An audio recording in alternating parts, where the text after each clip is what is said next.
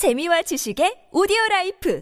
팟빵 안녕하세요. 군사도폭입니다. 현재 전 세계에는 강력한 군사 강국들이 있고 대부분 이런 국가들의 경우 거대한 영토 및 강력한 국력과 경제력을 가지고 있는 국가들이 많습니다. 그러나 영토는 작지만 미군보다 앞서 실전에 F-35 스텔스 전투기를 투입해 더 뛰어난 운용 역량을 바탕으로 오히려 미 공군 조종사들에게도 F-35 운용법을 가르치는 강력한 군사력을 보유한 국가가 있습니다. 1948년 창설된 이래 6번의 주요 전쟁에서 국가를 지켜냈고 현존하는 군대들 중에서도 전장에 가장 많이 나섰기에 어마어마 한 실전 경험을 가진 국가인데요. 이들은 효율적인 민사작전 및 멸절작전은 물론 뛰어난 수준의 프로파간다, 첩보 자원을 바탕으로 최강의 특수부대들을 보유하고 있는 강소 국가 이스라엘입니다. 이들은 팔레스타인 무장단체들과 자주 싸우며 시가전 분야에서도 가진 군사력의 규모에 비해 상당히 전문적이고 숙련된 전투 능력과 실전 경험을 가지고 있는데요. 그런가 하면 우크라이나 전쟁이 아닌 또 다른 전쟁에서 이란, 러시아 연합 공군기지에 최근 대놓고 항공 폭격을 가해 기지를 파괴해 놓았을 정도로 과감한 군을 운용하는 곳이 바로 이 이스라엘입니다. 이들은 16만 명밖에 되지 않는 병력만으로 육군,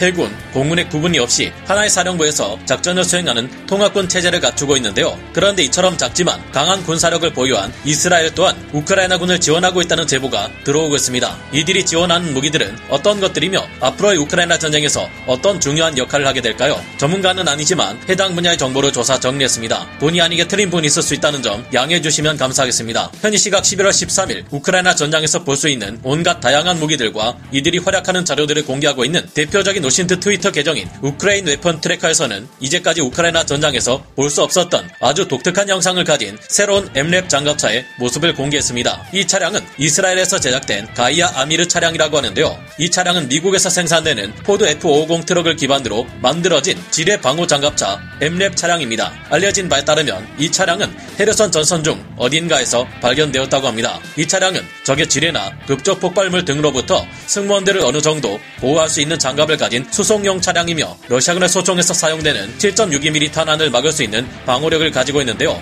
무게가 10톤 정도인 만큼 그다지 강력한 장갑을 두르고 있다고 볼 수는 없지만 현재 우크라이나군에서 맹활약 중인 경기계와 대대들이 러시아군 방어선의 중심을 깊숙이 돌파하는 데 있어 보다 나은 방호력으로 수월한 공세 작전의 수행을 가능케 해줄 것이 예상됩니다. 역시나 이 차량이 헤르선에서 발견된 것을 보아 헤르선 전선 탈환 작전에 이 차량이 사용되고 있는 것으로 보이는데요. 이 차량에는 최대 12명이나 되는 병력을 싣고 움직일 수 있는데 특히 승차감이 좋다는 장점 때문에 해외에서도 사랑받는 군용 차량으로 알려져 있습니다. 아군 포병 및 기갑 부대와 유기적으로 연결된 C4I 체계를 갖춘 우크라이나군은 이 차량을 타고 러시아 경보병들의 반격을 무시하고 빠르게 침투해 상부에 탑재된 중기관 총으로 그들 방어선의 취약점을 노려 격파하고 러시아군의 저항이 강한 곳은 빠르게 지나치며 목표물에 대한 정보를 즉시 아군 포병과 기갑 부대에게 알려 처리하는 방식으로 효과적으로 이용할 수 있을 것으로 보입니다. 이스라엘이 우크라이나의 이런 전투 차량을 지원했다는 것에 많은 이들이 의아해하고 있습니다. 이스라엘은 여지껏 우크라이나에 그 어떤 유형의 살상 무기이든 지원하지 않겠다는 입장을 밝혀왔기 때문인데요. 우크라이나는 이전에 러시아군이 사용하는 이란제 공격 드론에 대항하기 위해 이스라엘에게 방공 시스템을 지원해 줄 것을 요청했지만 지난 10월 19일 베니간츠 이스라엘 국방장관이 이를 공식 거절한 바 있습니다. 예브겐 코르니추크 주 이스라엘 우크라이나 대사가 밝힌 바에 따르면